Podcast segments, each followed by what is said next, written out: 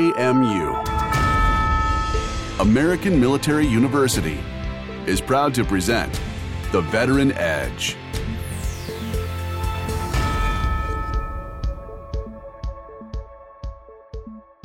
Welcome to the podcast. I'm your host, Dr. Larry D. Parker Jr. Today, we're going to talk about the new normal and the value that veterans bring to that new normal post pandemic. My guest today is Dr. Marie Harper, Dean of the Dr. Wallace E. Boston School of Business. Marie, welcome. Thank you, Dr. Parker, for having me today. All right. Well, I'm looking forward to this conversation. Today, we hear a lot of conversation about the new normal as the pandemic has changed the scene of the work environment. I'll give the textbook definition of a pandemic. And then I'm just going to ask if you would just, as you see it, because you're one of the first persons that I truly start to hear coin the phrase the new normal. And just if you could tell us what you see as being the new normal as we're moving forward. So the pandemic, by the book, it's a epidemic of infectious disease that covers a large area and as we've seen it's covered the world it's covered the globe it's it's been worldwide and we've seen this now for about two and a half years and as i was developing this i was going to say post pandemic the conversation is likely to say in a pandemic the new normal because this seems to be something that's going to be with us for a while. So with that being said what do you see as the new normal? I'm actually excited because the new normal, I would even refer to the new normal versus the pandemic for the reasons that you suggested. We're not out of it. And some people were thinking about post pandemic, but I think more information is coming out that those concerns are going to stay with us for a while, but we must continue the world of work. So, saying the new norm, it's basically, as you mentioned, it's a worldwide epidemic. So, how is the world going to operate as it relates to the world of work? What new processes need to be put into place so that we can be effective, efficient, productive, and continue business? I don't want to say business as usual, but business in the new norm. What do you see makes a successful person in a workforce, just in general? Just in general, some of the things that were mentioned by executives in the past, pre pandemic, were that the successful worker had excellent critical thinking skills, communication, written as well as verbal, problem solving, and just being able to uh, have strong interpersonal skills with their coworkers. But what we are seeing with the new norm we've added adaptability and flexibility. With that, because I was going to say a number of things can be in a tangible environment, those things that when you get to actually speak to someone, talk to someone, be physically present. And now with this highly remote environment, does that change a number of those or are they still consistent? I believe that for some people, they think there has to be a new way of doing things because of remote working. But people such as you and myself who have had the experience of teaching online, I don't see it any different than trying to educate people on how using their on ground processes can be transferred over to the online or remote environment. And one example is working with teams. How can you effectively work with a team if you're remote and everybody's in different locations? Well, the concept is no different than working on ground. It's just adapting to the technology and using it as a tool to assist with the communication among the team. Okay, I see that emphasis of it's just a different tool. So it's the same kind of leadership skills or the same interaction, but just utilizing the tools. I have an affinity for veterans, you know, people that had served and military, whether it be a entire career or just an enlistment or a short period of time. And with that, and your experience in either hiring or working closely with individuals that have served, are there particular attributes you see that are, I won't say exclusively veteran, but are there some of those that they excel in? Personally, I think there are. I think veterans are actually better positioned to work in the new norm. And the reason is one, the remote status, the ability of an employee to think on their feet, be adaptable, flexible, and understand the culture. And I think veterans have been groomed to think with that type of thought process, being able to make decisions on the go and being able to shift whenever needed or if the orders change. And that's something that I see that many people who have worked in private industry, they are not used to that. And I think that's why a lot of companies are struggling with adjusting to this new format.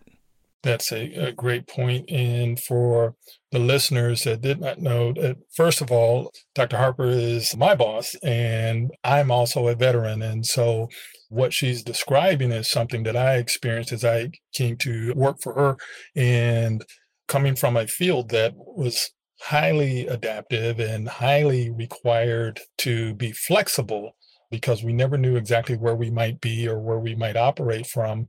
And we often had to operate across a large geographic area. So I bring some personal experience to that.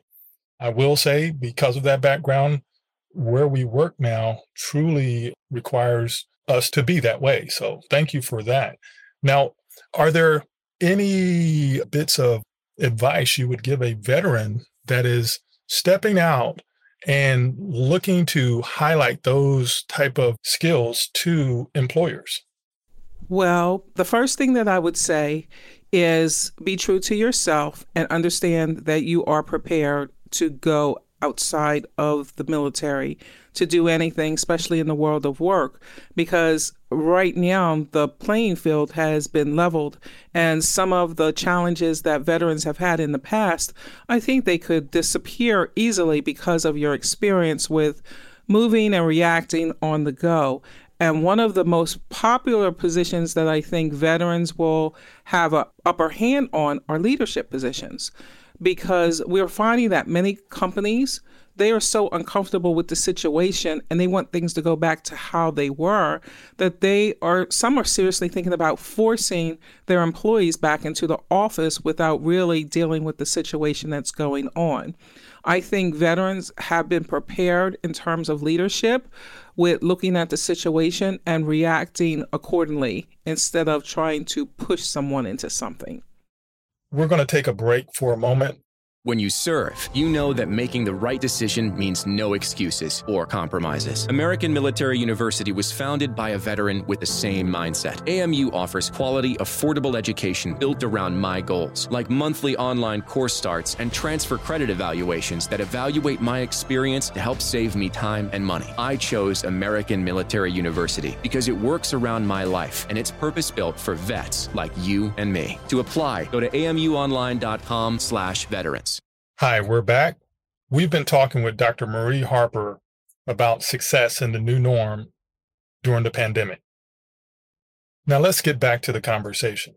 I appreciate that. And you know, I had not thought about it until you just brought this up that there is going to be that need to make sure that you stress the skill set you have with that flexibility, but understanding now everyone is going to have a couple of years of experience in this flexibility, this new norm. So I will say that it sounds as if competition may have increased because that may not be as large a um, differentiator as it may have been because a number of people will be able to say, uh, I too have been able to be flexible in this new norm. Is that something that you could see, or, or did I hear that correctly? Yes, that is correct. Flexibility and adaptability.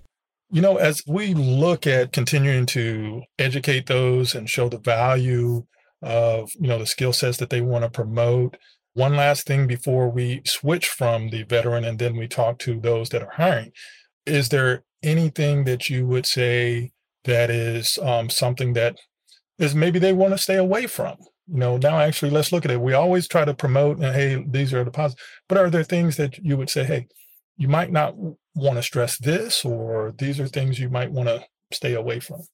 Well, when we talk about that question, I don't want to even separate the veterans out because I would like to give the same advice to them that I would give to anyone. When it comes to the world of work, you may be extremely qualified, but you owe it to yourself to make sure that that environment is the right environment for you. I personally have seen a number of veterans come into the private sector and they have been ready in terms of skill set, but it's applying that skill set to a particular environment.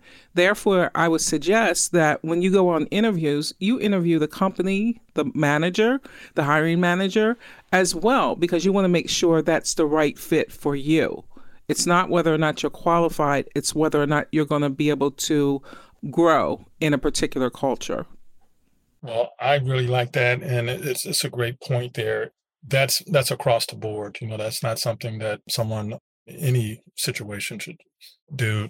Now, as for the individuals who are seeking employees, and now that they cannot approach them in the same manner because we've seen such things as the great resignation, and people really, I've actually heard that be referred to as a great reconsideration because people are looking at their time and how it's spent are there things that you would say to employers as they're seeking again you know i have an affinity for the veteran but i will follow your lead. Something that is for the employee you know as that employer is looking to entice people to come work for them what would you say the new norm they really need to consider? Well based on my readings one of the things that employers are struggling with is today the employee has the upper hand and it goes back to something that you mentioned. During the pandemic, when we were on lockdown, I think a lot of individuals, one, they paid down their debt. They weren't required to go into the office. So a lot of the expenses that they had, especially as it related to commuting to their jobs, they were able to switch that money over to paying off their debt.